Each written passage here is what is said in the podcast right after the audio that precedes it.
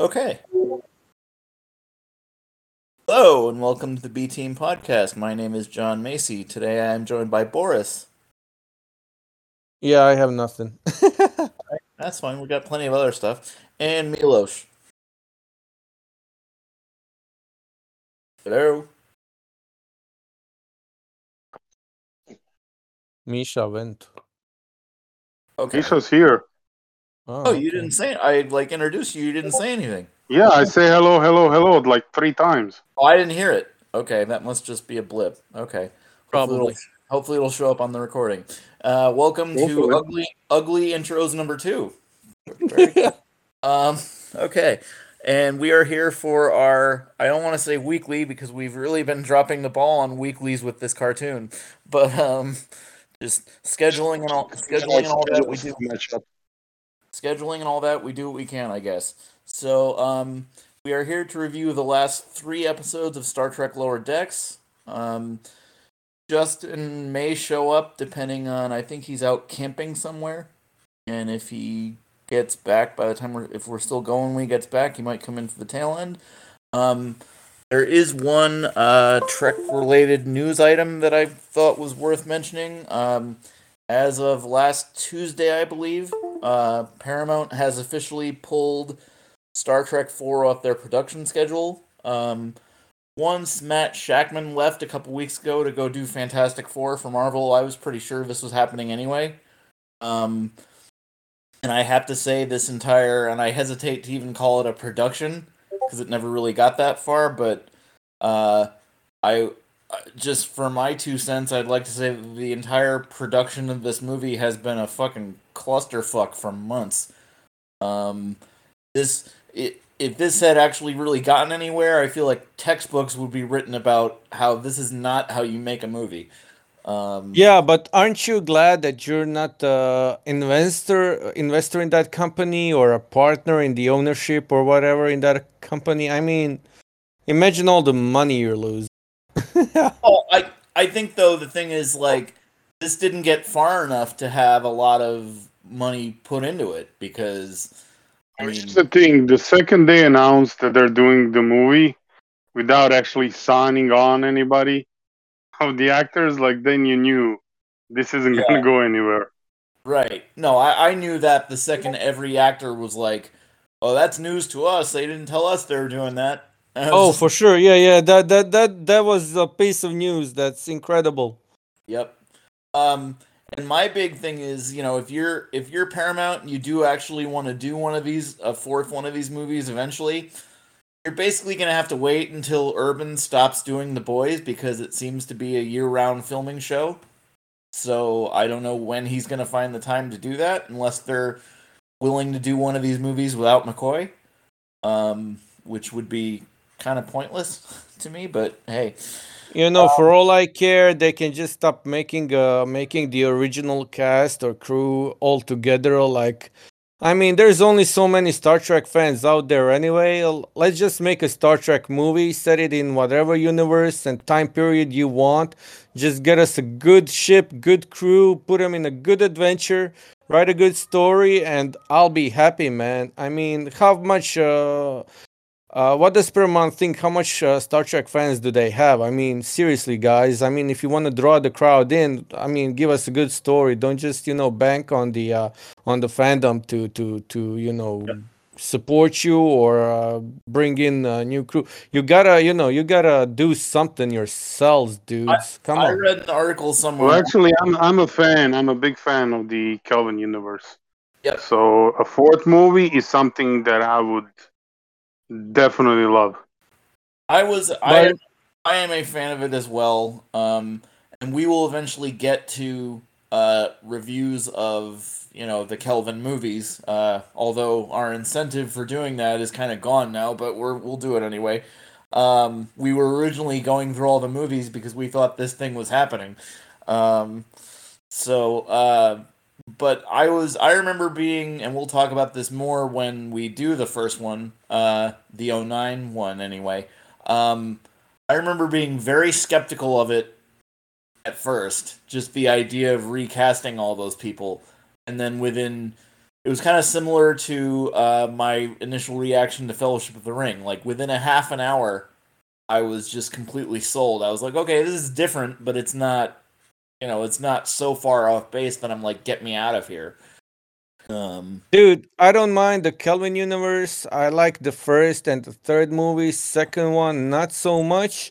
But uh, I mean, you you they can do a movie set in that universe with another crew. You know, they can they Yeah. can do uh, they can do you know Kelvin universe. They can do Star Trek Voyager with it. Just give us you know Captain Janeway uh, set up in uh, Kirk era or whatever. Like they can play with whatever for all I care. I mean, there's so many things they can do, but they just, you know, like bring in, you know, go back to Quentin Tarantino, just tell him to do his, that movie he had an idea for. Just do that. Do anything. Like, just do something good. yeah, I don't care, uh, I think but I seriously- consider that the Star Wars paradox, in which every Star Wars thing has to be about Skywalkers. It's like there's a whole Oh, for sure, man. history, you know, and like yeah, Star Trek does more of it.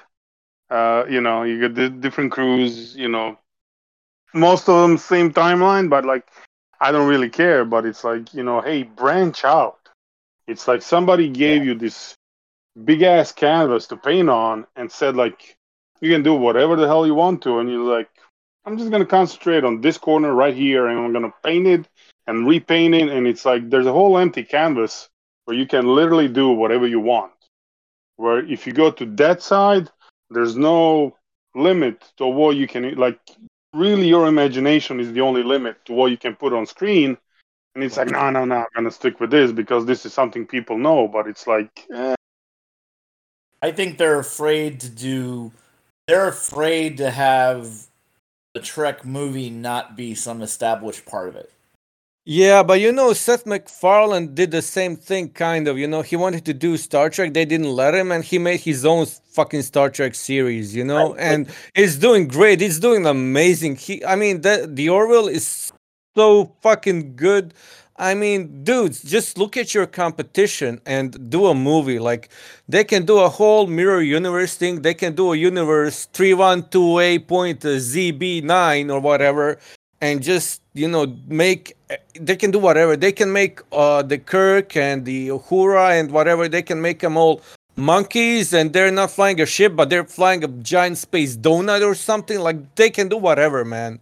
Uh, well, I think this. I think this will just lead them further the idea that they're perfectly fine doing TV, and that's and they're doing such a great job with the TV, and I can't wait what they have in store. But as far as the movies goes, they they dropped the ball. They just gotta find their own. And I hate to say that, but they gotta find their own Kevin Feige or someone who will. And they all have, have yeah, Alex Kurtzman and whatever. But it's like just somebody who will come up with a good movie. I it, like I said, go back to Quentin Tarantino, do Robert, Rod- let him and Robert Rodriguez do a fucking Star Star Trek movie, and let them just have fun with it and just do that. You know. yeah. I would actually be way more down for that now than I w- was when they first announced it.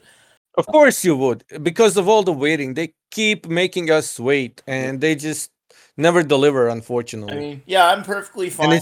I'm perfectly fine with all the TV. The vast majority of it is of of significant quality. So you know, um, oh, for sure. season two of Picard aside, which I laugh at, I, I already forgot about that. which I hypocritically laugh at and point at as being bad, even though I just paid for the Blu-ray and it's showing up on Tuesday. Um, you know, that just shows hey man, that just shows you how much of a sheep I am. But whatever. dude. Um, I mean, there's just some things uh, that uh, you want to do, you have to do. You can't go against yourself. And dude, I applaud. As I said to all my guests from uh, Chicago this year who arrived to Croatia to Hvar, and they've been wearing uh, Cubs jerseys. I always told them I applaud your fandom. I mean, they just you know, Yeah. it's the same thing with you, man. Yep. Um, But um, yeah, that's I- fandom for you. I did see an That's what fans do. I did see an article today that said, and I don't really care about this because I have you know all the movies on physical media anyway. Mm. Um, Paramount Plus pulled all the Trek movies off again. why? I don't know. They probably had some prior rights agreement where they had to go somewhere else for some period of time, and then they'll Probably. end up back there eventually. Um, but you know that's just how that shit works. I don't, you know, and this is why I I, I have physical media for everything Trek related because at some point I'm convinced in the next five or six years, uh, Paramount Plus is going to go out of business, and you're not going to be able to get any of that stuff any other way. Um, so that's what I do. Uh, anyway, back to talking about the television. Uh, we have, as I said, three episodes of Lower Decks to go through. So I guess we'll begin with, and some of my plots for these maybe, you know, the plots for the first two may be sort of limited because I saw them as they came out like two weeks ago, um, and didn't actually because I wasn't entirely sure we were doing this today, so I didn't take the time to watch the first two again. Um, so we'll start with a uh, Room for Growth, which uh, was an uptick from, uh, if you remember the first uh, review episode we did for this, we really liked the first two, and then the third one was kind of meh. Um, this was an uptick from that. Uh, what I did find. Yeah, I think they did that on purpose. I mean, when you look at the uh, next two episodes after the, uh, I mean, the the episodes we're gonna talk about, uh, they they uh, we guessed. I mean, I thought they dropped the ball, but I think they were just preparing us for the amazing two episodes that were coming afterwards. Yep. Um, I did, and I found. I think I found like what what their perfect ideal for this show is, right? Because as much as I did not love Room for Growth, it was an improvement over episode three. Um, and I found it like sure. the plots were not you know the plots that we'll run through very quickly because they're not especially complicated um, were very simple and i think the whole the core idea for this show when it's at its best is like the plots don't matter and it's just do you want to hang out with these characters for half an hour and like yeah agreed like i feel, agreed like, man. i feel like this one did that very well because the plots were were there and that they made sense but i mean i wasn't like hanging over what the what the plot resolutions were going to be because they they're not really that important. Um, so basically, this is uh, when you look at it, like the room for growth is basically a perfect filler episode. Yeah. Yep. Yeah. Like this yep. is, you know, like we talked about, like this lower decks really found what it's good at and it does very good job at it. It's like room for growth is a perfect filler episode. Yep. But you get it just enough stuff in there, as you said, like you want to hang out with these characters, but it, you know. Yep. And he really like w- once the next two episode drop, you're like, oh, oh yep. mind blown because like you see like as a filler episode, this is perfect, and then it's like as a regular plot episode, like the next two are like just kind of one up each other. Yep. Um. So the the plots at their most basic here are that on one hand you have Boimler and Mariner and Tendi dealing with. I guess there's like an annual uh, room lottery for cabins and stuff, and they're trying to get um, into this lottery to get bigger quarters, essentially. Um, which I thought was, I mean, works as a concept, but I always thought, you know, that your quarters depended on your rank. So, like, how would they have some lottery system that did that. Well, maybe you know, maybe that's the uh, Cerritos thing. Yeah, but I mean, as a concept, it works just fine, and like if you don't think about it too much, it's just fine. Um, so then, I mean, technically, they're still ensigns. I mean, you know. Yep. So there's some some so... some hijinks for that, and the, you know they, they end up having to compete with Delta Shift, who they who they hate. Um, because I guess Delta Shift was trying to rig the the computerized lottery thing. So there's some neat moments there. Like they go, they're trying to get to the. I think it was the computer core where the the lottery thing, lottery computer was. Yeah, I like how they said it was air gapped, which makes perfect sense for a laptop, but yep. kind of doesn't make sense for a computer on board a starship. Yeah, um, I, did, I did love, even though I had one minor hangup with it, I did love that thing where they go to, um, they go into one of the holodecks, and it's this old bank robbery scenario that Shaxs and T'Ana are playing through because it's like foreplay for them. Yep. Uh, that yep. Stuff, that stuff was hilarious. Although I did take issue with, um, like I get the fact that Boimler wouldn't understand what a bank was because I obviously don't have them in the in the 24th century because there's no money. But like I hung up really weirdly on the fact that he kept mispronouncing the word bank. I was just like, well, don't you have other uses for that word in this? You know, like I get it, but he. Well, it's. I mean, we know the uh, Bolians have a bank that everybody in the Federation Oh, uses because they're great with money. Yes. Yeah, yeah. But uh, you know, it's not that they. And plus, you know, they've been on Deep Space Nine before and whatever. They know what money is. It's not like they're stupid or whatever. It's just that they was- don't have a need it was for it. funny, and and I guess just the way they had it written, where like they had Jack Quaid like doing this really over exaggerated, like, is it a bunk? Like, dude, know what a bank is. Yeah, but know what the word but bank if you think about it, like if you think about it more closely, once they get to the, the DS9, and he plays Dabo, and then at the end he's just like, I don't need money anyway. Yeah. I did love So like even there, even there, they're consistent. Yep. I did love though, Yep. and some of it also. A lot of my stuff, a lot of the stuff I love that Tawny Newsome does is all. A, it's really funny, and B, a lot of it's in the way she delivers lines. But like She's in amazing. that sa- Yeah. in that same bank scene when she's like, "Whoa, I'd like to withdraw paper with no intrinsic value, money." like I I was just dying when she said that. I'm like, you know, it's funny, but some of it, a lot of it is in the way she chooses to deliver lines, and it's just, you know. And then they go, they go down to some, uh, I guess it was like some offshoot of a hydroponics bay where they're like growing plants and stuff, and they get exposed to some like hallucinogenic thing, and and uh, Mariner gets all weird, and Boimler develops some giant glowing head. It was very funny. Um, so then they end up uh, running into the Delta Shift people who like try to be their friends for a little bit and then screw them over. Um, you know, I mean, it, this is just. It did kind of remind me of like an episode of The Office where it's like the plot stuff doesn't matter and you're just enjoying the jokes and you know it's perfectly fine. Uh, the other end of it, which I actually liked way more, was uh, uh, Freeman sends the engineering crew to like a relaxation planet, and they just refuse to stop working, and it drives her insane. Um, which I thought was quite funny. Uh, and the whole thing was that they apparently they had these relaxation communes where like if you're too stressed out, they'll refer you to Starfleet and like send you for like psychological evaluation. And all the engineers are fine because they're working working on problems and whatever is what they want to do, even in their off time. But it progressively drives Freeman more and more insane. And when they realize, oh wait, they're gonna take the captain away from us if we don't stop this, then they build her some sort of like stress relief machine that kills all her stress in about five minutes.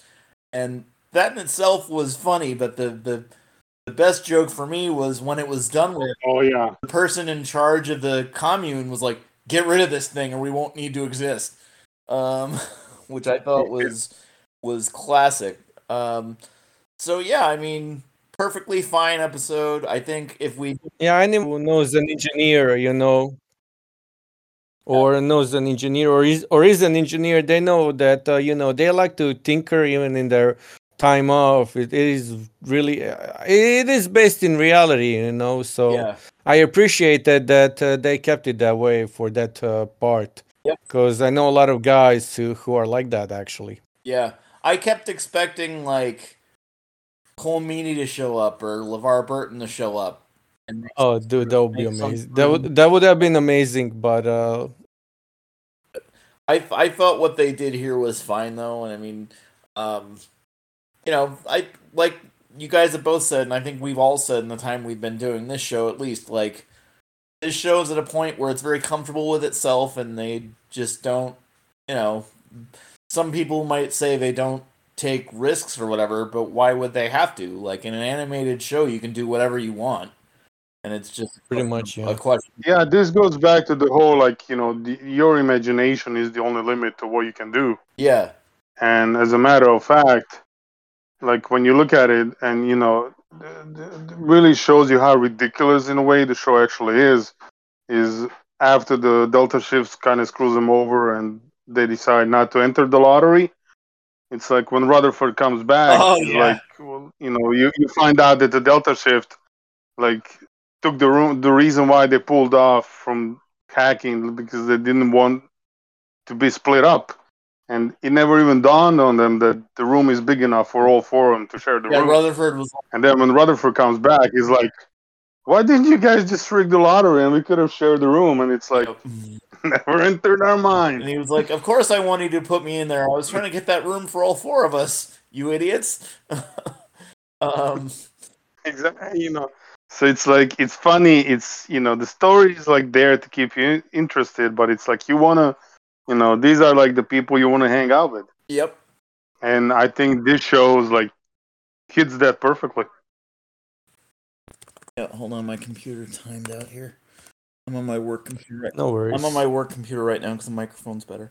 um, but No worries, dude. yeah, all You're right. Fine. That Yeah, it's all right. gets us through room for growth. Uh, like I said, uptick from uh, the the fantasy space rocks one, which is probably the low point of the year so far. Uh, even though that in itself wasn't too bad.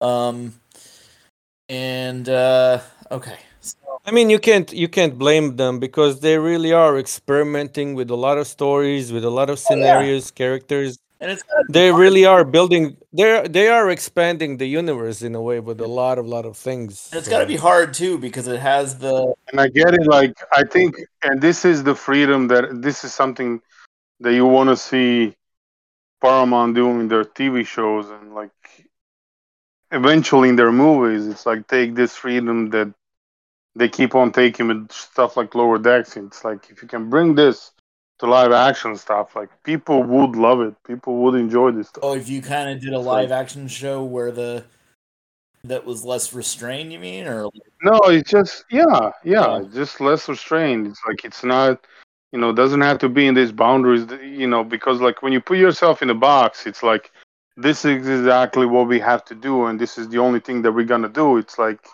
you limit yourself. Well- Basically, you cut your knees off, and it's like you're exactly right. yeah, you're not really, you know, there's only so far you can go with a boxed, you know, mindset like that. Yep, you're exactly right, and I think we're gonna get a test of that to some degree when Boimler and Mariner show up on lower decks.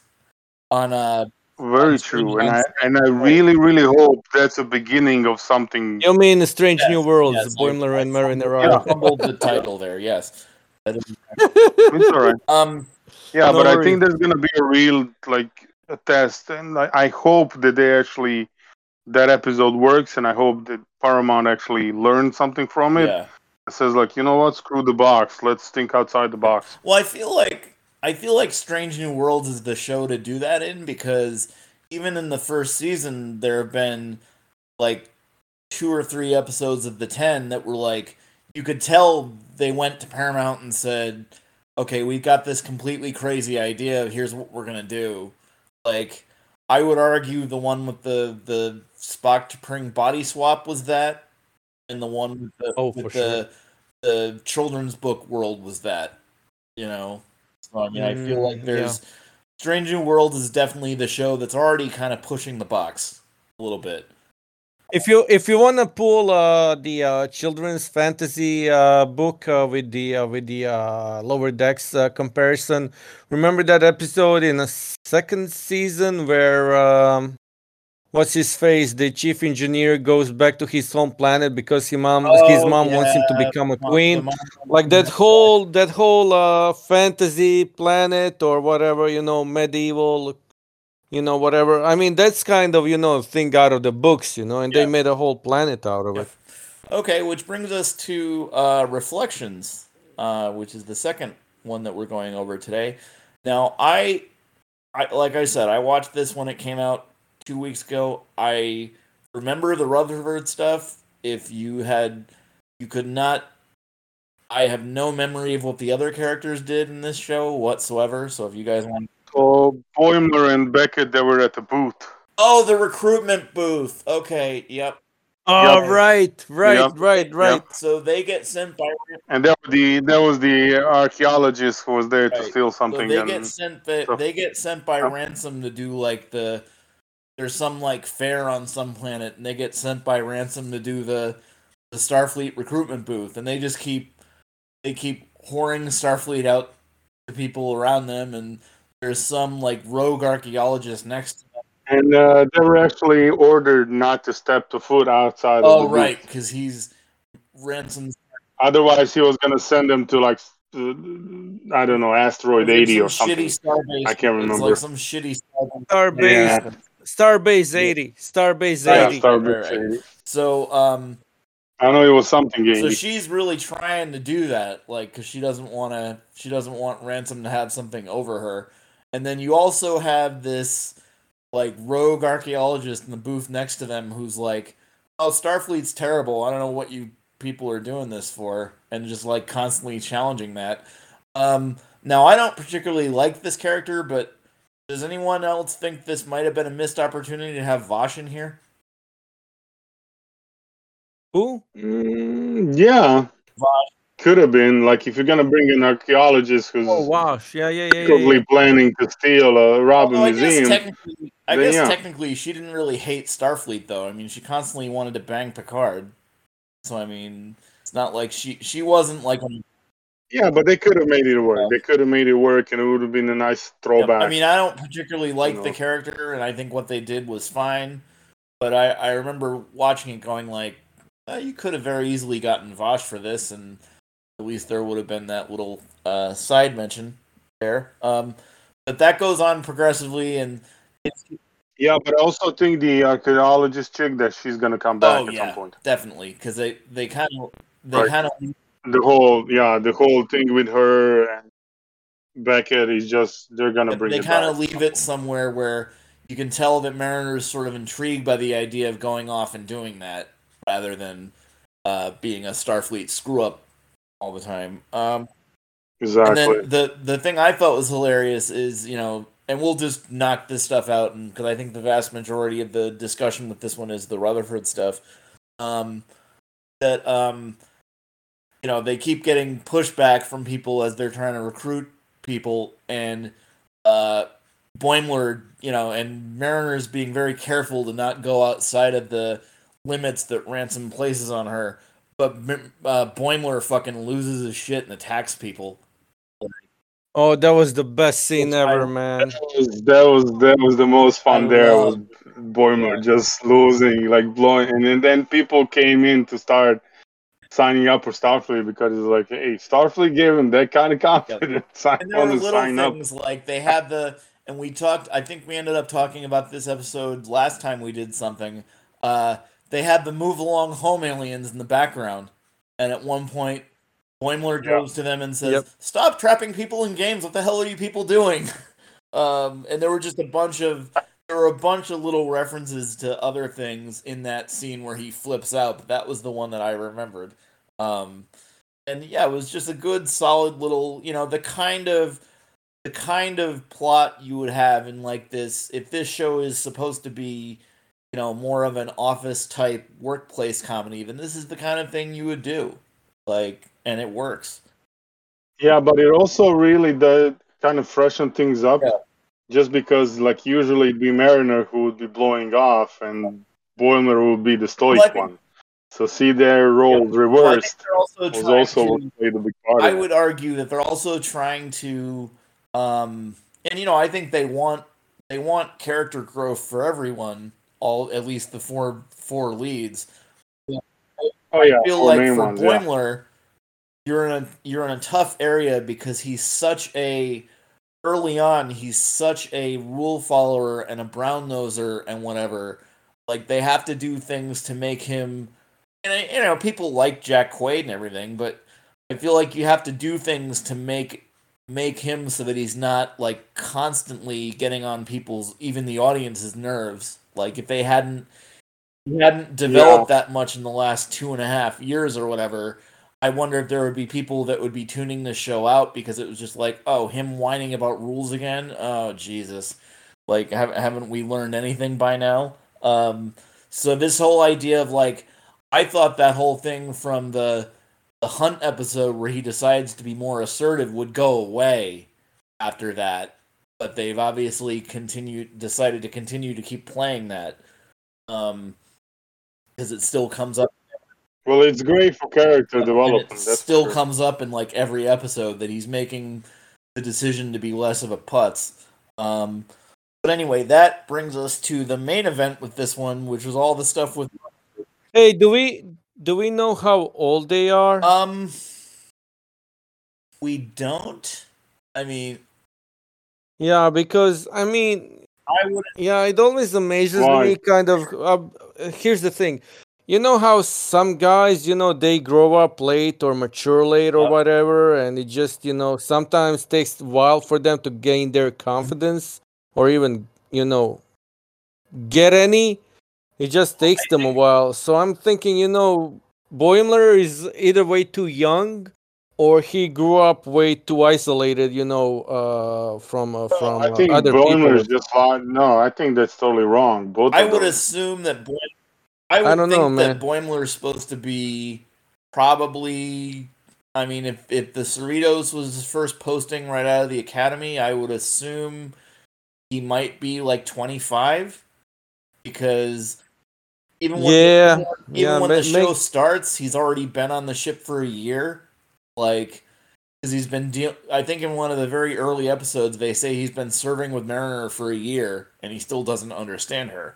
So like, he's at most like 24 25 i think uh mariner is supposed to be older than that because she's been bouncing around for a while um we find Tendi's Yep, the we- we find out in this episode that i think rutherford is older than we believed him to be um because i would i would have assumed at first that he was around the same age as boimler maybe they went to the academy together um, but I don't, based on what this episode gives you about Rutherford, I don't think that's true. And like, I think, I think he might be the oldest yeah, of the group. and like you said, I think Tendi is supposed to be the young, probably. um, yeah, I think Tendi is like fresh out of the right. And. I think they do say in the pilot or one of the very early ones that this was her first posting. Um, so yeah.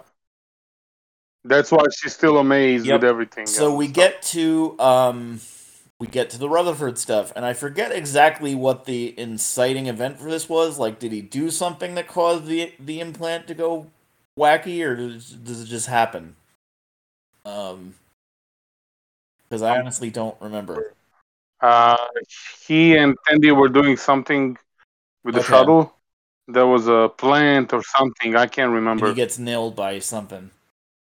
And some spores they kind of he gets some spores and then that kind of activates the Right. implant. So the he normally he has the implant over one side of his face, and normally the thing over his eye is blue, and suddenly that turns red, and he has a different personality. Like he's way more like. I don't. I'm trying to find a way to say this without coming off like a white prick. Um. Uh, young yes, and cocky. yes, and he he's Yeah, but Let's they've go been with young and cocky.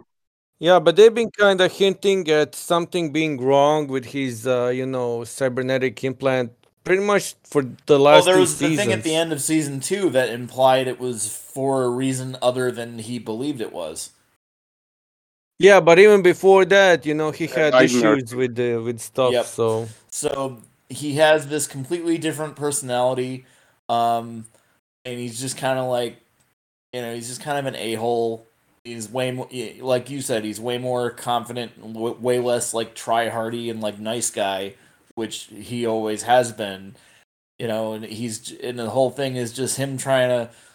And then there's a whole lot of internal stuff with like him and our normal version of Rutherford, like inside their own head, like, and you find out that the you know he had been in some like secret starfleet program for like for like 10 years and that he had the was he like a test pilot or something i kind of got the sense he was like wasn't a test pilot. He was working on like developing some kind of new Okay. drive, and then like in the meantime, he did the illegal races through the neutral zone to kind Yep. of make a living. so then you find out that the the implant even though he believes the the version of Rutherford that we know and love believes it was because he volunteered for it because he thought it would make him a better engineer. It was actually because he'd been involved in some kind of explosion and had half of his face blown off. Um, so then he had the implant put in. Um, and so they basically end up, and I'm I'm giving this really short shrift because I don't, you know, to a certain extent, I want people to watch this and not, you know, I I feel like if we say too much, there's no reason.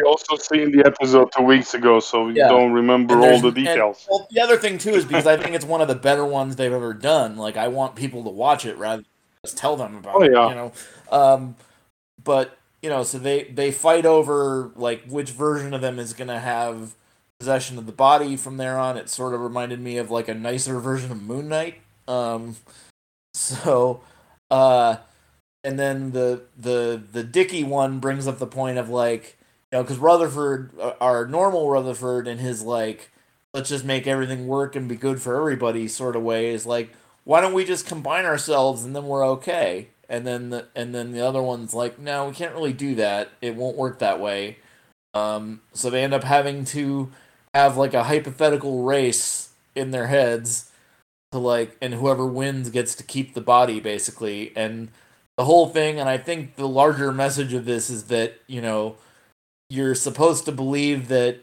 and I, I kind of felt myself thinking this too. Like, as much as you know, the earlier version of him that we're just seeing now is like way more assertive and and way more like willing to go out and do whatever he has to do to get what he wants and whatever. Which in most societies in our current culture, that's actually looked at as a positive in a lot of cases. Um, the thing that he doesn't have is what our Rutherford has is is friends, in the sense of Yeah, he's a lot more isolated. Basically, he's the, a loner. The Dicky one builds like this, you know, and they basically go through the process of like building these these ships in in the in their heads to run the race, and you know, the Dicky one builds like this giant like design for ultimate speed and whatever kind of thing. Uh, and then Rutherford just builds the Delta Flyer, but he also has like mind construct versions of the other three to help him run it. So like the whole thing with him Yep. is like, yeah, you may be better than me, but I have my friends and you don't. You know, so the Rutherford that we know, You know, once the Romulans attack because you know, neutral zone and blew up the cocky one, you know, Rutherford, our Rutherford still Yep. comes back and teleports him off the ship Yep, before you're and then we're not done with this yet either because uh, as the Nope. as the older Rutherford goes away, he implies that oh yeah, there's there's a whole program, and you know I think he might have given him a name of somebody to go look for. Um, so they have not they have not dropped this. Like I I thought this was going to be like to me. Uh, to me, I enjoyed the fact that they were using this to build on what they implied at the end of season two. But uh, at the same time, I was like going through the episode. I was like, wait, is that all this is? Like, it's gonna be something about how he used to be a dick and now he isn't. Like that's all it is. And then um, the fact that they dropped the line that there's probably more to this than even that uh, tells me that they're not done with this yet. And I really did Yeah, because you still don't know who the admiral in charge of Yeah, the whole thing yep. is. and I really enjoyed this one. I think this is, you know, this might be the best of the year. Um, although I'm going to lean towards the next one given my personal predilections. Um, but I think if you factor that out and you look at what this one actually does, I do think it's the best episode of the year to date, and it definitely could stand as one of the best ones they've done. Period in the three in three years. Um, so True.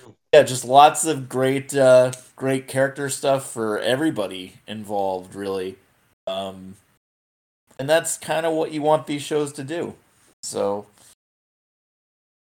Yeah, well, I like the fact about this episode is that we've had episodes like this before in pretty much all the Star Trek uh, series, and they managed to, you know, just shorten it down to 20 not even 20 minutes it was even less than that in a way but uh it uh, i liked how they uh, you know they didn't prolong it or just make it way too long. They simplified it really much and the whole uh Tom Paris' delta flyer thing uh, was a really cool easter egg I thought well you didn't like that one though when it was going on. I remember you had a problem with that one. I thought. I thought you With didn't what? like the Paris one because it didn't do enough. Okay. I didn't. I didn't. No, no, I didn't. But uh, in this episode, the uh, Delta Flyer Easter egg was amazing. Yeah.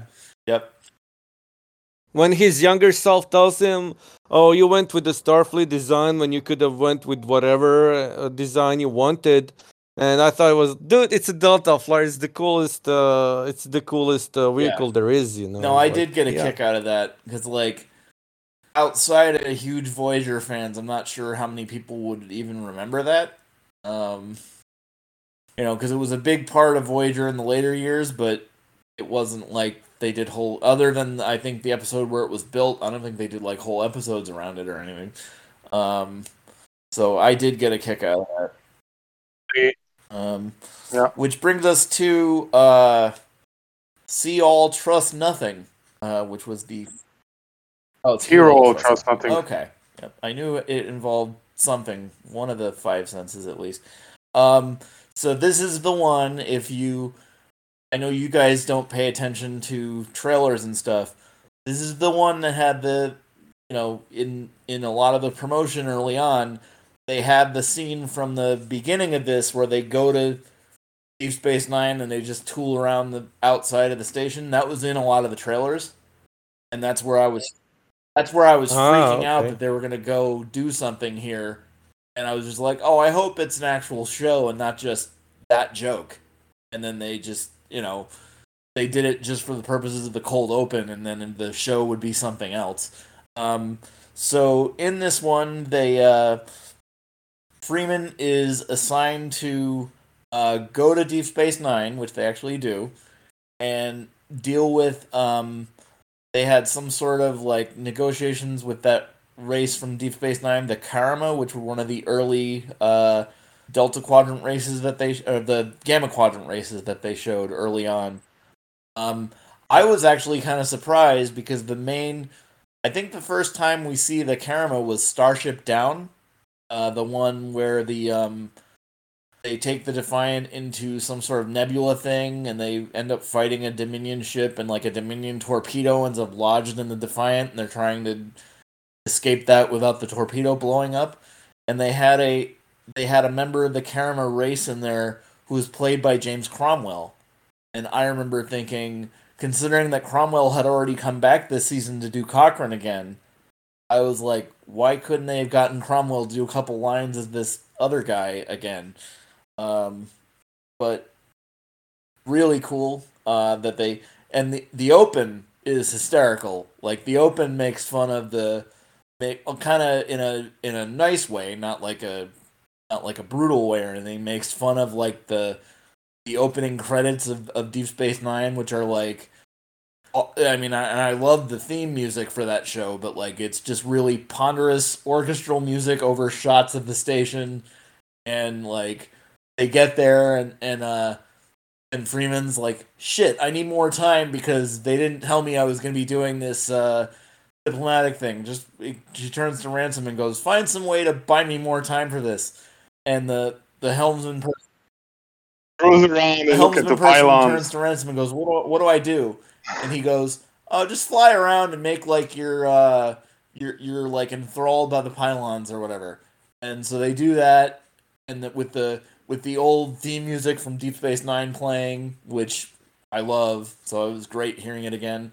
Um, and they do it for a while, and then the, the helmsman just kind of looks at Ran- Ransom again, and he just goes, "Just keep circling, it's fine."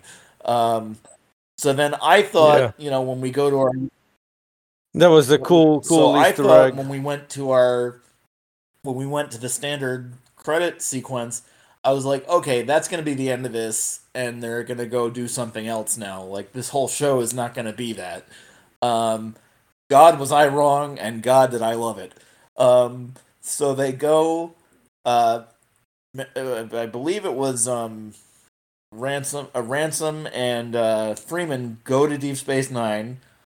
They interact with Kira, who actually they did get Nana Visitor to come back for this, which I thought was great.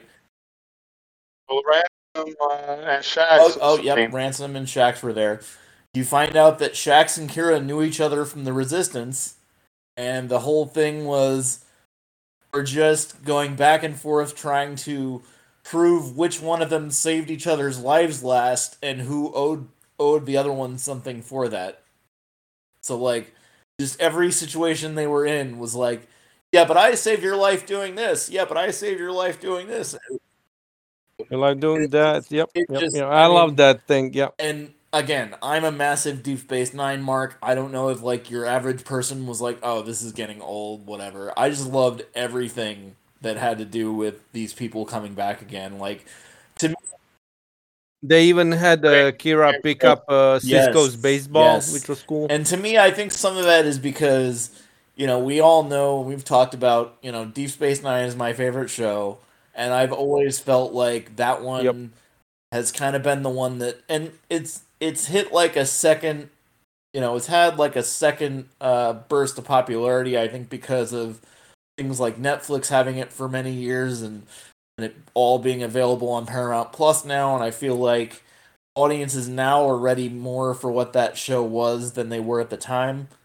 Um, but I mean, to me, to hear her again and to hear uh, Armin Shimerman comes back as Quark, which I loved.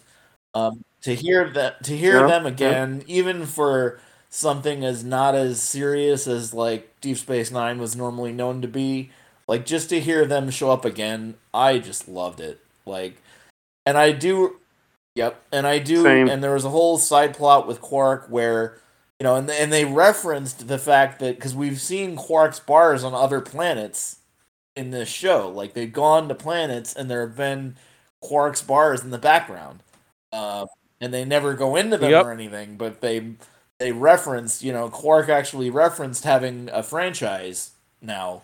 Um, so the one thing I noticed is that, and I did hear a lot of people, they weren't sure if it was actually Armin Shimerman doing the voice because he sounded different. Different, Yeah, he yeah, sounded yeah. He definitely. I think it might have to do with it was age or something. that or I had I Yeah. had a, th- a passing thought of like maybe because they had him in a voiceover booth and he wasn't in the full costume or whatever. Maybe he wasn't wearing the fake teeth. Like Yeah. I- Ah, So, like yeah, I would bet, maybe. I would bet he Maybe. wasn't wearing the fake teeth, which obviously Yeah, but Yeah, that would that would But when we- it, yeah. but when we watched him in the documentary about Deep Space Nine, I mean, he Yeah. sounded like Quark. no, but I mean I think too like some, the fake teeth that that the Ferengi wore like affected how some of that sounded. So like maybe to some people he's not going to sound like Quark if he's not doing that. Uh, but yeah, I thought he was great. Maybe. and the whole yeah, so the whole plot. I loved it. Although I didn't, I didn't like what happened to him at the end, having to give Karemma seventy six percent of his. I'm really hoping I that's a did, joke. though, because to me, like part of Quark's thing is that he, you know, he wants to be like the ultimate Ferengi, but then, ev- even in the course of the the regular show, like he constantly has that challenged. Like his whole thing is, you know, I'm gonna be, even though I'm running some shitty little bar somewhere, I'm gonna be the most Ferengi guy there even is. You know, but everything he's constantly faced with has him challenging that and rethinking that or being forced to do something differently like all the stuff with the mom earning money um the fact that his idiot brother becomes the grand Negus later i mean you know like, Yeah, in the final, Yeah, yeah, like in the the whole- finale, yeah.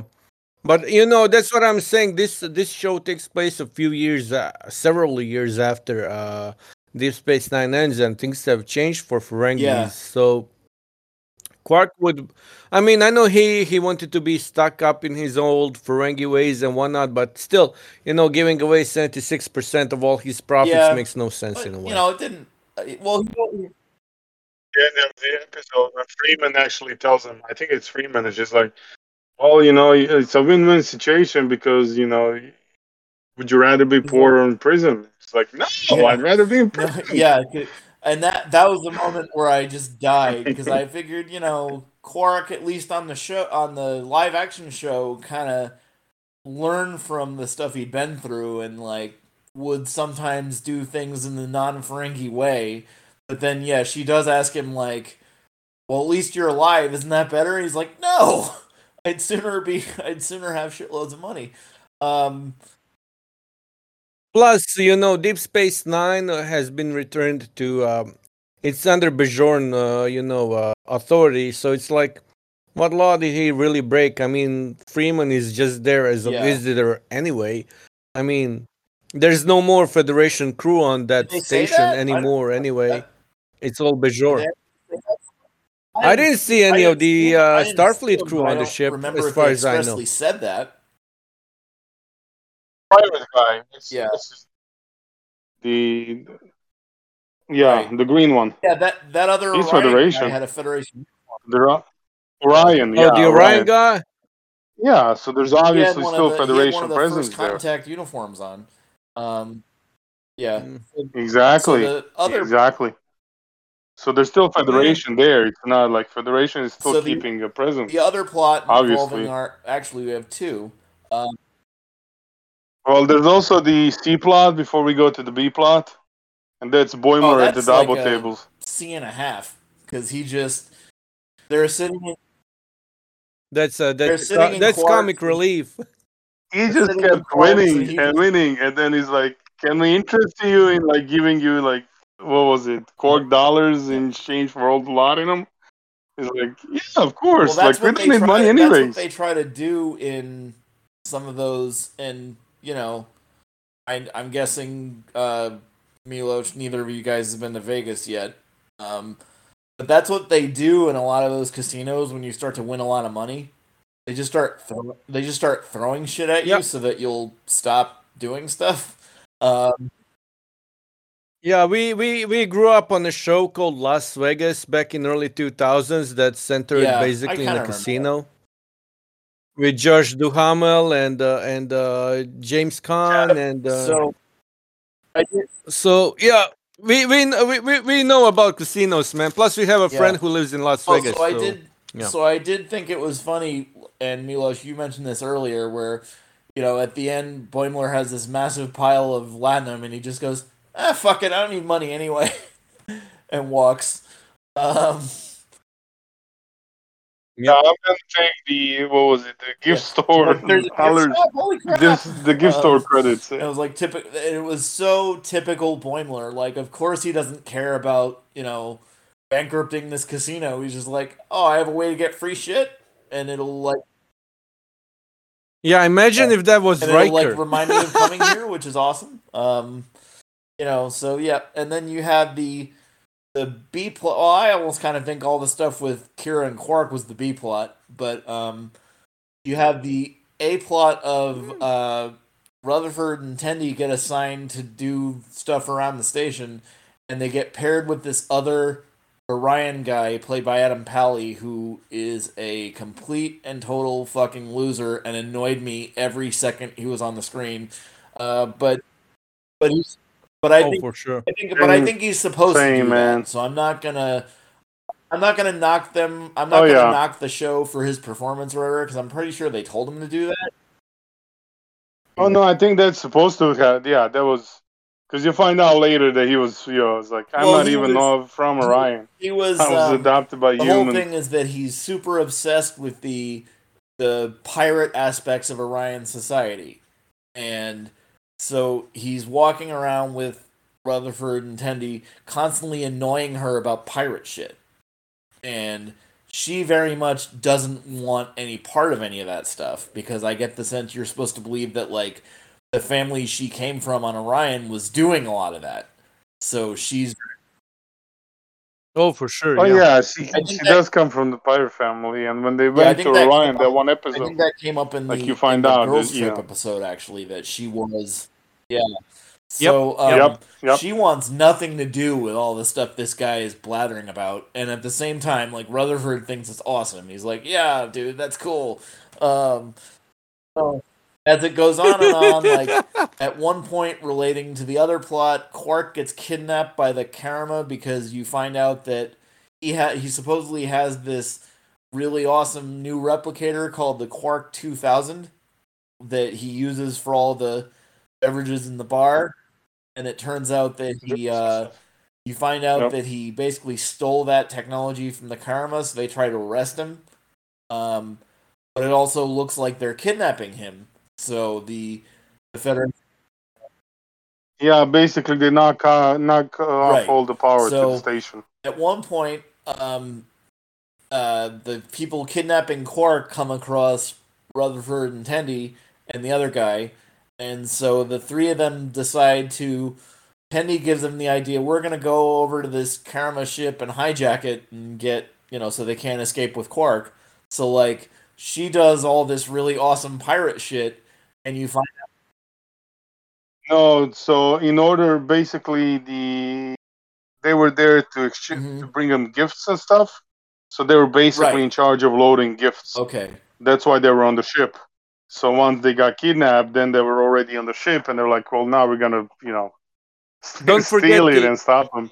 Yeah, don't forget the uh, Orion uh, Oh, yes. sonic screwdriver. Uh, yeah, so Tendi does all this really awesome pirate shit, and you find out that this other guy, I believe his name was Mesk. That's yeah. Uh, you find out that he is basically a poser who's an Orion adopted by humans, as you said, and he mentions, "I'm not even from Orion. Like I grew up in Cincinnati, for God's sakes," um, which I thought was really funny. Uh, so yeah, so like, oh, dude, now you can steal the ship, Yep, and and- like, Tendi does the whole Tendi does the whole thing in like five minutes flat, and it was just like, oh my god, that's so funny. Um, yeah, and then you have a, and I actually thought this. Normally, when they get to like C plots, I find uh the third one to be sort of a not necessarily a waste, but nowhere near as good as the other ones are usually. And um, I really did enjoy this Mhm. C plot with Mariner and the girlfriend, where she doesn't really want to go to DS9 because she's already been there. They mentioned in some other episode that she had served there already.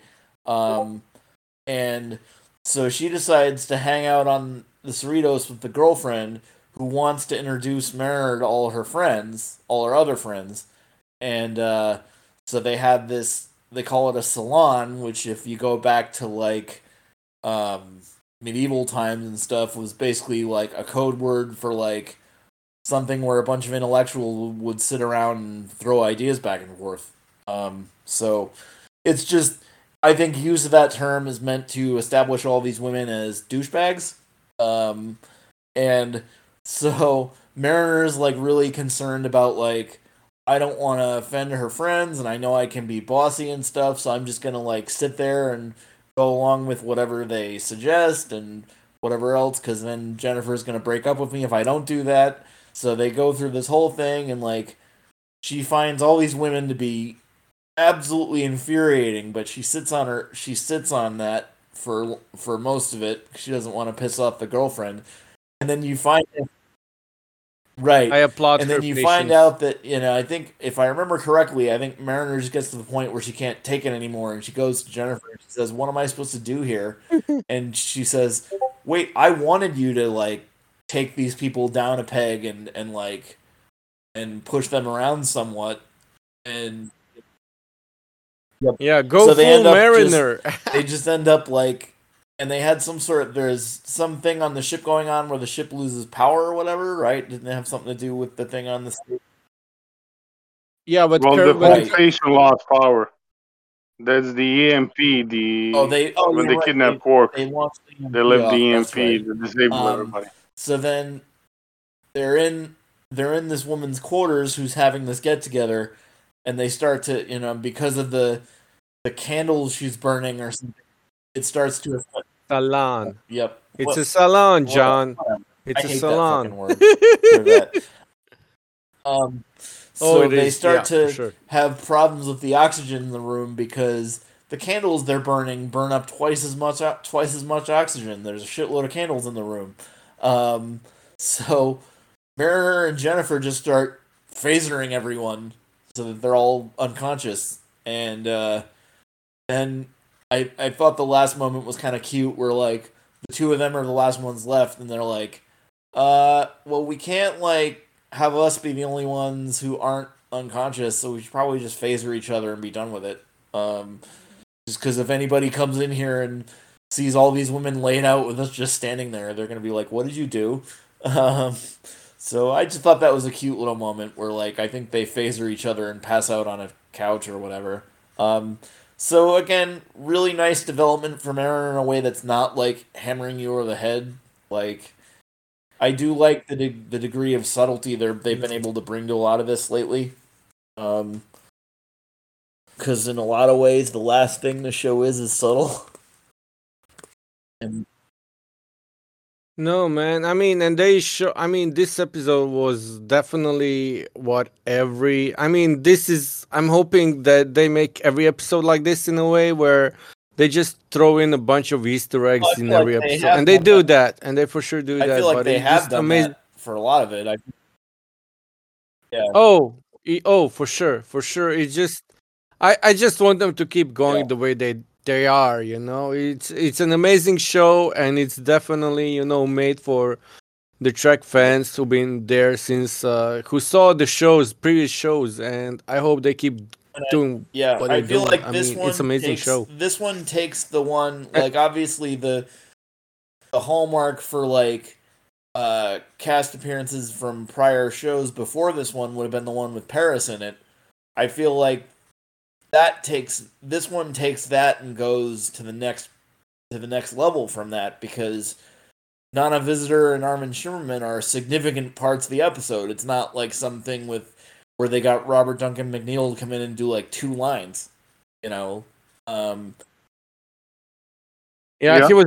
Yeah, like, Yeah. he was barely in the show. Yeah, that's no, why I didn't like that, one episode. for a lot of you the other stuff they did with it. Like the plate thing was hysterical. I mean, you know, I I can see your point. Like if you're gonna have somebody like him show up, make him a bigger part of it than he was.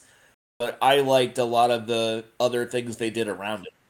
Um, No, they, but they did. I mean, in my opinion, they made it right Yeah. with uh, Kira and Quark, man. I mean, this this episode was uh this is amazing, man. I mean, nostalgia hit in all the right places, and just you know, seeing the Cerritos crew, uh, just you know, uh, hang it out with the uh, with the DS9 crew and meeting some new people along the way.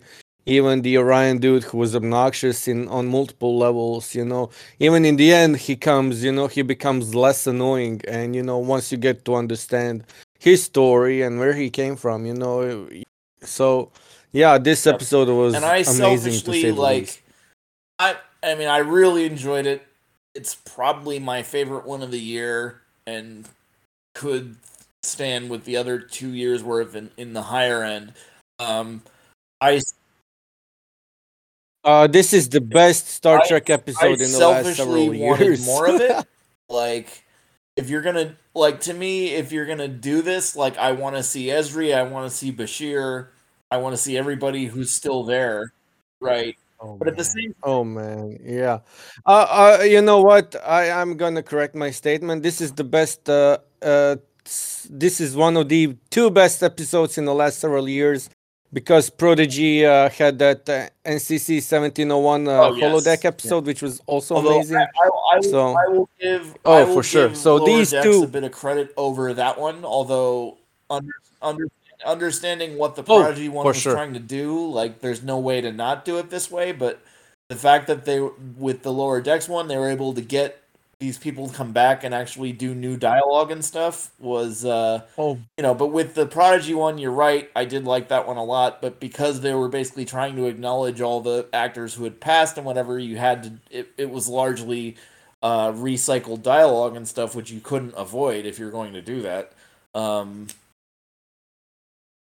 No, Well, no, yeah, no, I no. mean- But uh, dude, these two episodes, and this this is why I love it. I mean, they could for sure do something like NCC 1701. You know, you can do something like that in uh, live action, and they did on TNG, and even on Deep Space Nine uh, with the uh, Tribbles episode. But uh, you know, in animation, gives you so much more. Uh, to do, you know. So you're Yep. more free to do stuff, you know, like just do it. And they did it amazingly. Like, I yeah, I mean, the only thing that was missing was Odo or uh, Well, we got there anymore. we got And Odo on the Renee died a few years anyway, so ago, was but, uh. Uh, No, for sure, like- man. This this was but, like, me, amazing. I- amazing, amazing as like a massive Deep Space Nine mark, I'm like, can they do? Can this be the first two parter, and then we see everybody else as it goes on? I don't know. Like I,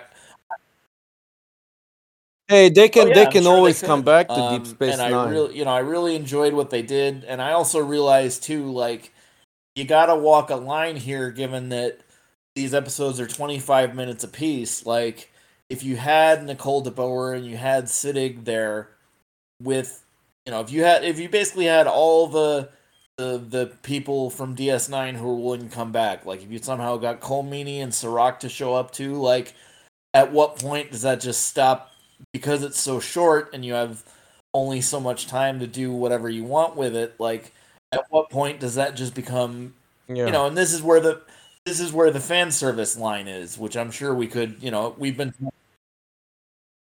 Oh, for sure. I mean, they don't have to do this every episode or even every season, but uh, you know, or they can do it once a season, and it's great in a way. But uh, you know, how amazing it would be if they could, you know, meet Picard Yeah, or Janeway be- or yeah uh, no i mean i was really impressed with it it managed to do it in such a way where it's like you know they they called it out repeatedly and i mean if you're a fan of that show there are things you're going to notice that somebody else might not like i even got a laugh out of the fact that they drew Morn into the bar and like Oh yeah, yeah, yeah, yeah. He barely goes unnoticed Yeah, because he looks did- different did in animation. i did get a But kick uh, out of it yeah, and it, he's there. Yeah, it reminds me, yeah. Here's the first person you see No, they- in Quark's bar. The bar, and he's the first thing you see. I was like, dude, that's great. Um, so yeah, I mean, I really enjoyed it. Um, yep, I, Well, I still sitting there. I mean, he'll be there when that station is empty and there's not even anybody in the bar. He's just gonna be sitting there. Um, so He's Yep. gonna be So- sitting there. I believe we have uh, four Yeah. episodes of this left now. Um, isn't it ten? Yeah. Six. And this Something will be like that. six, so yeah, four more. Yeah, I'm I, I'm waiting. I'm waiting on that uh, Strange New Worlds crossover. Yeah, I have no idea how that's going to work. I'm very curious as to how that's going to work. You know, they're either gonna travel through time think or they're I think gonna be it'll on be some holodeck. sort I mean, holodeck there's thing. this- Like, you know, it'll be uh, not because I think what they're. I would bet what they're going to try to do with it. They want to make fun of the Enterprise finale somehow, and I would bet that's how they're going to do it. I hate. I love the so Enterprise much. finale, man. I I mean, it's- uh, I mean, I love the I I loved what they did the the how they did the in it. I I I'm not gonna get uh I'm not gonna start a rant on how disappointing it was in other ways, but uh the yeah, whole thing. I just like, cool. and we'll we'll probably we'll probably off. we'll probably Like, come on, seriously.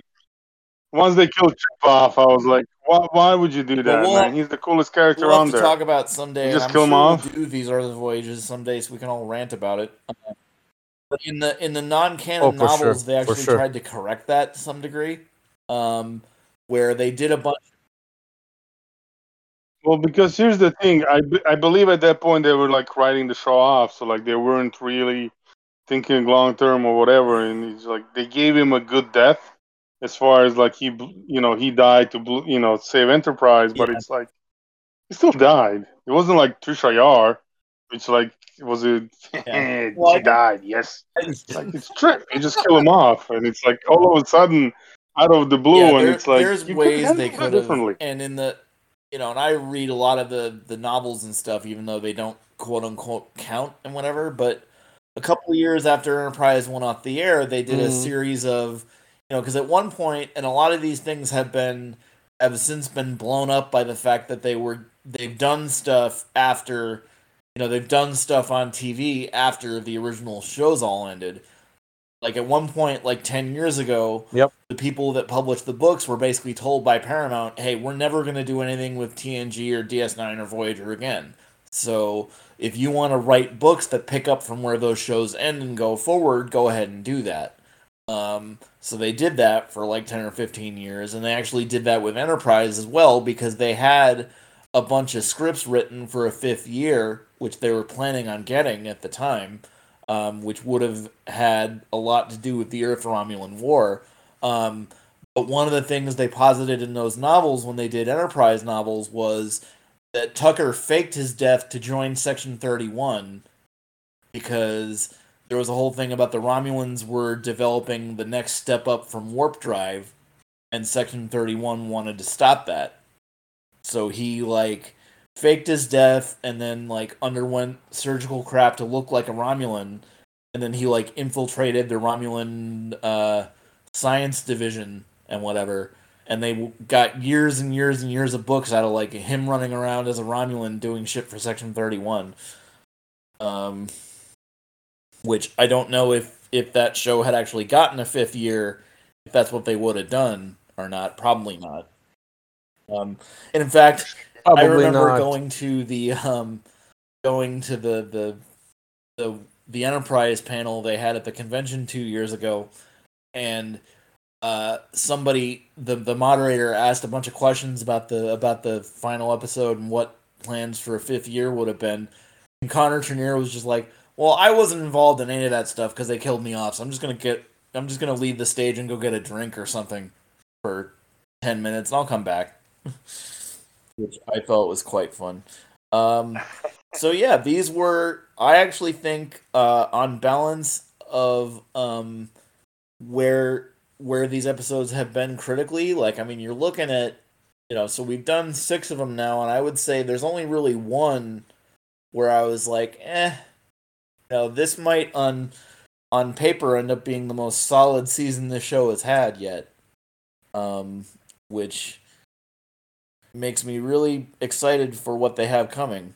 Uh, so yeah, Of course it does.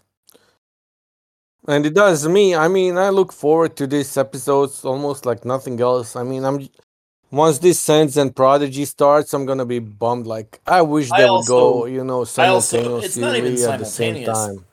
like I almost wish be- and Prodigy is doing this, but that's mostly because there's another party involved in the production who wants more of it and uh yeah, but Of but course, yeah. I almost kind of wish with the animated shows they did more than the 10 per year. Cuz like like you said I think a couple weeks ago, like there's no way they can be spending anywhere close to the same amount of money for an animated show than you are for like Strange New Worlds or Picard or whatever. Yeah.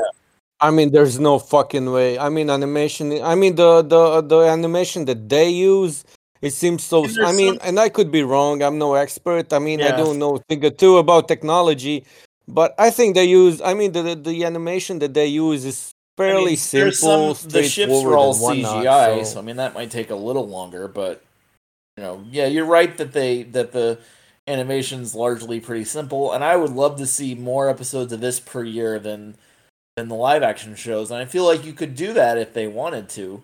Um, but maybe they're concerned about burnout and stuff, and like maybe if you did more than that, the some of them towards the end would start to get shitty because they'd be running out of ideas.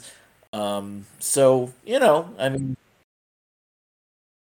Well, you know what? You know what? Like, don't uh, just make more of them. Like, don't make a like, don't give yourself like a exact. Like, I know that they have to, but who says that they Yeah. need an exact number? Just make a bunch of cool stories, put them in the season, and that's it. Like, you, they, it can be ten, it can be twenty, it can be fifteen, it can be five for all I care.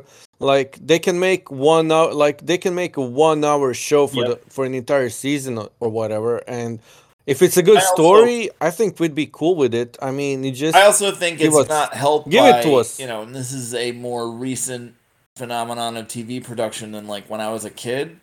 Like now, when I think, and I think streaming services have sort of pioneered this. Now, when you hear about something getting a new season or some new show that exists, like they always mention the episode count. And like when I was a kid, nothing ever did that. Like, you know, back when back Yep. when all the original yep, Trek true shows that. were being done, like in the '90s when you had TNG and DS9 and Voyager and stuff, like they all did like 25, 26 episodes a year, but no one knew that. Like there was no like press release from the studio saying like, "Oh, this will have X number of episodes this year. Yay." Yeah, you mentioned the old show. Even the original series, you know, has a Yeah, like varying number of years, epi- they did like episodes per 30 a season. year or something. It was ridiculous. Like I know back then Yeah. the the the production realities were different than they are even now. But I mean, I think season one of TOS was like 30 episodes or something ridiculous. Like I remember going through it when I was doing the marathon, and it was I did it right after Enterprise, and I was just like, "How long is this fucking season for God's sake?" I was like 10 or 12 episodes in. It was like I still had like three discs left on the Blu-ray. I was like, "How many of these are there?" Um, and it was just like it was like 30. I think it's. I mean, it's Yeah, plus- stupid, but it's almost almost like it's a selling Yeah. point at this stage. It's like we only need your Yeah. attention for six episodes. And I think it has. we only need your I attention for right. nine.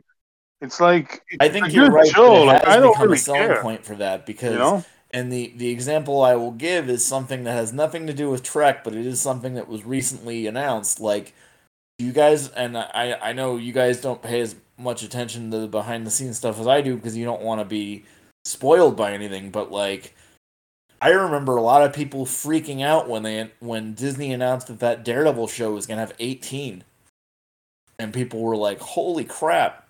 You know, but back in the day, like they wouldn't say that and no one would care. It would just start when it started and end when it ended, and no one would care. And like, yeah, and like, I, Exactly. and like I even found myself things like should be. during Strange New Worlds, and like they were very public about the ten, and like toward the end of that, I was like, no, I just don't want this to be over. This is so good. Like, just give me more of it. I don't care how you, you know. Yep. yeah, give the And then at- people at the what same they time, though, want. it has people. positives I mean, like, we were slogging through season two of Picard, we were like, "Oh, thank God, there's only three of these left." Um,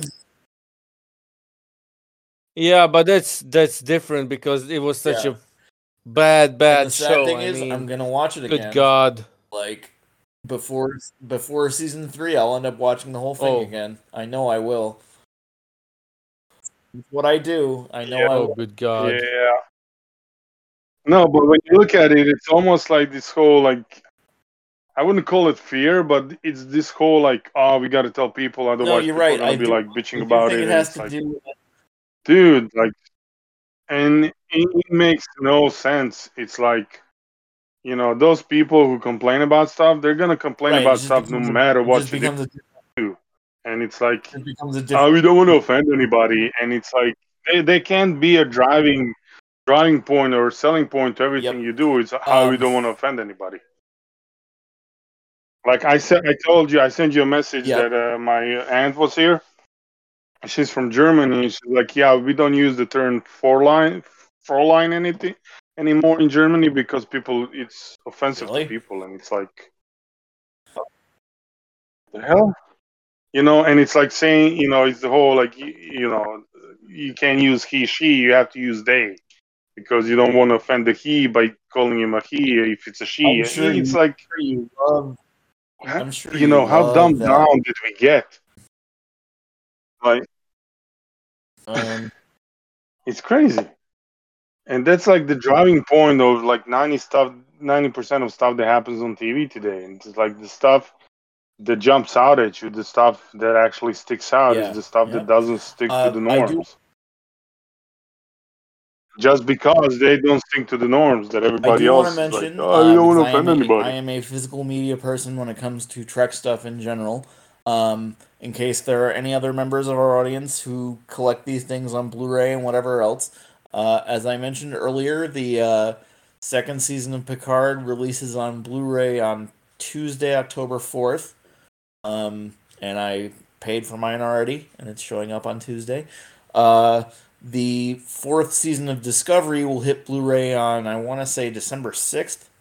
Um, and then uh, there has been, yeah, and I'm, Already I might time for try to watch it all again before five. Um, I haven't actually. This will be the first time I've done that. I have not actually because I just bought the, I bought the first three very recently in like a package set rather than uh, buying them each individually because the individual prices were insane. Um, so I waited for a package deal. Um, so once four comes out, I might actually sit down and go through it again before five hits. Um, and since we didn't actually rev- we we only reviewed four, that was you know we didn't exist before that. Um, so that's something I'm going to be uh, doing hopefully. I know that there has been there has been an announcement for me the too. first the first season of Strange New Worlds. There is no date yet. Um, so I would assume it'll be a couple months before season two is going to hit, whenever that is. We don't even really know when that is at this point. Um, so yeah, was there anything else you guys wanted to mention on here? Um, and I, I do have to ask. I'm not going to get super specific because we don't want to. Uh, just for our audience, we are working on something for the uh, Trek feed that will be pretty awesome if we're able to pull it off. Um, but I don't want to say what that is. Dude, let's not. No, Dude, let's. No, dude, I was, let's I not. was uh, just let's not talk about I it. I don't want to jinx we it. wanted to get together after this and go through some of the stuff I'd written out. Uh, if we still no, I'm not. I'm, Yeah, yeah, yeah, for sure, man, for sure. I didn't even yeah, get to. yeah. I didn't even get to open that No, I, document I after put I some made stuff it, in there but, like uh, a week ago. for sure, man, for and, sure. Um, I have some. I have some. I just wanted to, in case Oh, I think of anything perfect. while we're away, I wanted to have um, a conversation before that. Um, yeah. So yeah, we we have Sure, a man, top sure. secret uh, podcast coming in the next few months, which we're going to not say anything else about right now. Um, so Oh, we, Well, we do, though. We don't wanna say what it is right now. um, I think Well, yeah, I yeah. think I think Well, we anyone, do, but I think anyone who confirmed, so likes the like, stuff that we do with these Trek shows and knows uh, some of the actors and stuff that we like will absolutely love that if we're able to get that to work. But I don't want to say what it is. So there you go. Um, so I think I think you will. Yeah, yeah. Uh, you know what? Uh, I had thoughts about something, but uh, I think uh, I think uh, I uh, I I went a- I way Okay. basically. I I can't think of anything else to say. I'm just I'm just hoping, like I said before, I uh, you've been uh, you you kind of you kind of. I mean, and I saw the news. You know, they that uh, Boimler is gonna meet with the Strange New Worlds crew and whatnot. I can't wait for that. I mean, it just it just boggles my mind. I, I can't wait what the they. thing, I can't wait to I see what they come up with, man. in the way our society works now with with information about these things getting out like and i know they you know paramount themselves even wanted to announce it to like get people interested in stuff but that was a thing that at least for me was like why tell people that? Like just do it. And then have and and just have everybody fucking Yeah, freak out when nobody knew it was coming. And and Jack Quaid and Tawny Newsome show up on Strange New Worlds and everybody freaks out. Like why not just not say anything? And then but I think in some part they they had to do it because I think Quaid or Newsome put on their Instagram or something that they had been on that set and I think at a certain point they probably kind of felt like they had to say something because they had to get in front of it to some degree but you know and again they i think it was during star uh, star trek day that they announced it just because i think they wanted to get people interested but i i'm still of the the mindset like i'm not to be as trailer avoidant as you guys are but i things like that i'd rather not know before it's going to happen Oh, Yeah, for sure. because I mean, had had they not made the announcement, had nobody said anything, and then you're watching Strange New Yeah. Worlds and Boimler and Mariner show and up, boimler shows like, up with you, the purple I'd lose it, man. boimler shows up with the purple it'd hair so in live action somehow like really Like, dude, yeah, he but- would be one of those like mind blowing stuff. But now it's Yeah, like but- they announced still- it, and now you expect it. So it's like, eh, Yep. you know, I still, you know, I'm excited for it, but it's like I know it's coming. Like it would be much bigger, you know, like the- emotional or blow. Like had it actually, Yeah, like the Deep Space Nine and episode. I didn't even expect Deep Space Nine, and they put the whole episode on Deep Yep. Space Nine, which I was mean, even totally, I, like, totally having amazing. seen all the trailers and stuff, like they had bits of the open from that in one of the trailers, and I was like, oh, that's all it's gonna be. It'll just be the open, and then they won't do anything else. So like to get that whole episode on the station was But but you know you know John, that's the teaser. You know, just put Cerritos orbiting Deep Space Nine with Deep Space Nine opening theme in the background. I mean, that's a teaser. You know, that's a nice piece of fan yeah, fan service. You know, I mean, that's it. That that that's amazing. You see that all by itself, and you think that's the coolest scene they could have ever made. You know, you think to yourself, they're just one of the animators. You know, just playing. uh, You know, he's a fan of the show. He wanted to do something. You know, for himself, for the fans or whatnot, and he made you know Cerritos flying around Deep Space Nine. Put the theme in the background. But no, they put a whole episode in it, and that's that, that's what's amazing about the show. And I hope I hope somebody at Paramount comes to their senses. And we talked about this before, and just think about I uh, think outside the fucking box. You have a whole universe to play with, and not just one. You have a whole bunch of alternate Yeah, no, universes. I just agree, do something think- cool. you know the fact that the fact that the people in charge now are even willing to do something where like you take your your characters from your weird offbeat animated show and you're gonna put them in you're gonna put them in the the the pike show that everybody loves you know and it's you know who knows how they're gonna do it we don't really still even know how it's gonna work but i'm i gotta say i'm curious about how they're gonna make it work but i have every confidence with the with the way those both of those shows are being run that it's gonna be good whatever they do Uh, Oh, for sure. oh man. yeah, I- definitely. Uh, I agree, and I just want them. You know, I just do it, people. Just, I mean, they have the fucking movie studios have so much Yeah. money and they're wasting it away. It's just sad as like if I had money, I would buy the whole fucking franchise be- and do do do have to be a things my way. Yep. but I can't. Can, can you, I can't. can you, you Oh, for sure, and I can't. Unfortunately, I can't. can you the imagine of people us Do something. do if one of us something. You have so much. lottery and we decided to buy Paramount and have the four of us run Star Trek? That would be insane. Well, you know, I wouldn't buy Paramount, but I would buy the majority shares or whatever, and then I would, you know, just go down there and tell them what's what and how Well- things need to go down with Star Well, the- Trek. And I just make the whole thing out of Star Trek, you know. I'd make I- that, you know, the do in that flagship of the like, Paramount, you as know, it if should we be. were but, uh, somehow able to raise the money to do that, I'd be like, I, you know, I would literally buy Paramount and be like, look, I don't give a shit what you do with anything else. Just let me and my three friends run Star Trek, and it'll be better than anything we're doing right now. oh, for sure, man. And uh, you know we're gonna you we're gonna get uh, Quentin Tarantino back to the table. We're gonna let him do his uh, his uh, Star Trek movie or TV show if he wants to. Uh, we don't care.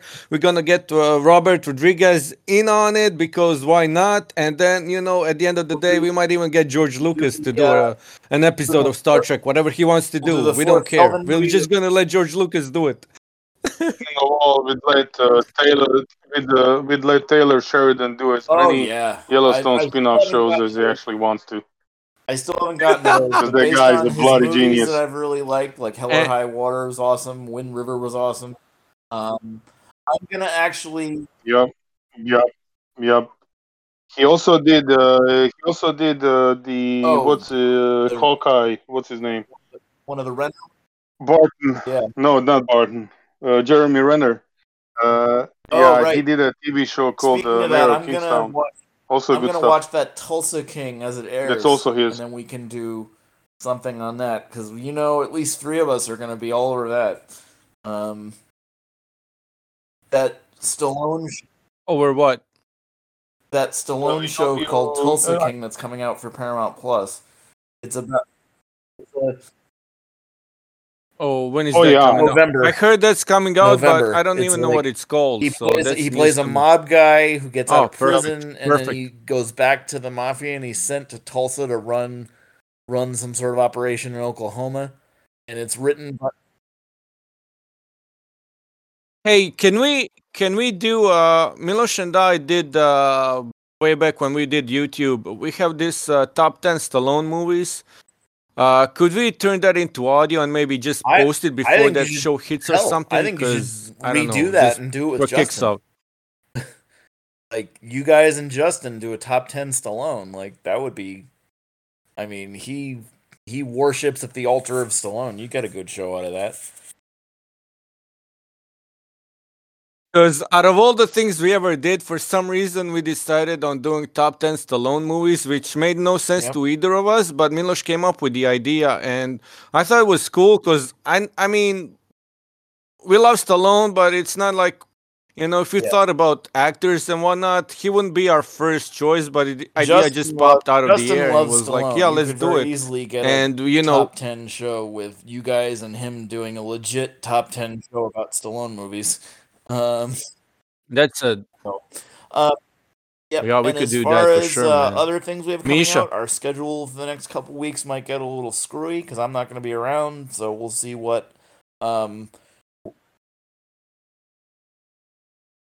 We're always gonna have Josh dropping. Josh's Halloween stuff for this Horror year has started. October. Um, the so first two are out now. He's going to be doing one a day for yep. the month of uh, October. Um, and I know we have we're in process. On, yeah, but he's doing it which is smartly this some time. commitment, man. last time. Last time he kind of let. But last time he kind Oh, of let yeah. it get ahead Oh, of yeah. him. But He now I learned think from he last has the year. first like seventeen or eighteen recorded already, which will help immensely. Um, Dude, I know people who love horror, but I've never met anyone like Josh. Like that guy That- just he- takes it to a whole different level uh, almost in like my really, book, and I'm not a horror yeah. guy either, but he almost prefers like really weird, obscure shit that no one's even heard of. Um, which I sort of, as much as I'm not a horror person at all, I sort of respect that. Like the fact, Oh, you gotta, you have to, you have to. I mean, if he was just in it for the, you know, whatever, uh, but uh, the dude genuinely Yep. loves that shit, Oh, and I mean, uh, I- uh, my head's I off to don't him, like man. Horror like movies that at all, dude. but I made a point to dude. listen to every single one of those when he did that, and I plan on listening to this year's as well. Um, so I still haven't. Uh, I will freely admit that that that president's thing that he and Brendan did on Fourth of July, I still haven't listened to that because they're too goddamn long. Uh, Well, you know, I didn't listen to it first off because I'm not American. Second of all, because it's just way too long. And third of all, it would just Yeah. be, you know, a time out of my life that I would never be able to get back. And I know they wouldn't pay me money to listen to the to Yep. that thing, but maybe eventually, you know, you never know. But I applaud them. Like that thing was off. Like when I heard that, I- when I saw they were gonna do that, I was like, I've dude, heard- no, but I've I don't think anyone ever did that. I mean, that's you know, ranking the presidents. That's a completely new idea that I'd never heard of. I mean, that's that's you know that that that's the thing, you know that that screams Yep. patriotism on uh, July the I fourth. mean, we have an sure, 11 man. hour I mean, flight to that Greece that coming just up. it, Maybe I'll bring my iPod and listen to that on the plane. Um, so, yeah. Hey, man. Uh, perfect time there's there's All right, yeah guys, there's well, an idea. That's perfect time actually. Yeah. Yeah. Well, this is You're fun. gonna we'll have plenty of time to to this. kill, I so. think probably the the week after I get back from Greece and stuff, and I will be from the for the week of the 17th. Well, we're, we're coming back on the 18th, and then the 18th to the 23rd, I'll be home but not working, so we'll have time to do all kinds of stuff if we want. Um, I know Justin and I are planning on uh, before I leave. We're planning on doing uh, a review of the of the first two episodes of the new Quantum Leap, which Quantum Leap. I was very Uh, I'm I may join in on that. Uh, just let me know because I I like the uh I started Yep. watching that and I like the second episode 1st It'll not so much. Tuesday night, probably. second 7 or episode was 8 pretty good, actually. I don't know what that is for you guys anymore. Um, but yeah, we're gonna do that. We're gonna do that. 1 a.m. 2 a.m. If you want to send me some notes One on if Yeah, I- Justin, some, 7 to 8. and uh, Yeah, I'll probably send you notes because I'll I'll be sleeping. I Uh, don't I don't know where I'll be we'll- during that time. We're or, probably uh, and we're probably gonna try to Sleeping. Definitely Is- sleeping. Well, if you're doing that this week, you know, I know uh, I'll definitely be. Uh, actually, um, Monday on Tuesday night, I'm actually gonna be doing night shift. But uh, if that's if that's this Nice. Monday on Uh, Tuesday, like tomorrow And I and know day after we are tomorrow. working. We're working on two towers. Um, I For know us. we were. We're gonna try to get these things out before Rings of Power ends. I don't know how possible that is right now. Um, so we're. I have watched the last two, so we can at least you know hope to get those out in the next couple weeks. Um, Well, it's all up to And Sarah, as we previously mentioned, end, because, and you know, we have the Werewolf by Night thing hits this week. Andor's still got and ways to Andor go, is though. also there. Andor's got like eight episodes left. Twelve. Four episodes drop. I don't know how many episodes he has. Yeah, they're doing. They're doing. They're doing. Oh, um, that's a lot. Two 12 didn't episode think they would do that many. Andor. That's basically already been disclosed. Um, Huh. And then like they made Diego Luna made a big deal about Oh, after all Andor, right. I'm not gonna play this character anymore. And it's like the character's dead, dude. What else were you gonna do? You know? Yeah, you can't really play him anymore. Oh, that dude! Oh yeah, he's I mean, that he's dude is great. gonna I mean, get I'm jobs easy that. in Hollywood I just think nowadays. it's I funny that he mean, that he made some kind of statement like I'm He's not gonna play amazing. this character anymore. He's after this. amazing. It's like where else is there to go?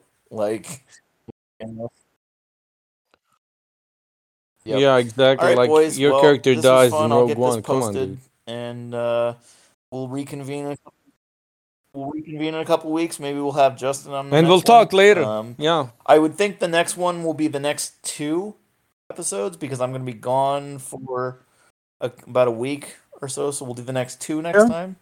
Um. So yeah, and I think that's probably better because then if we did three again, then we'll have three, and then there's only one left. So we might as well split it out two apiece for the next couple. Um.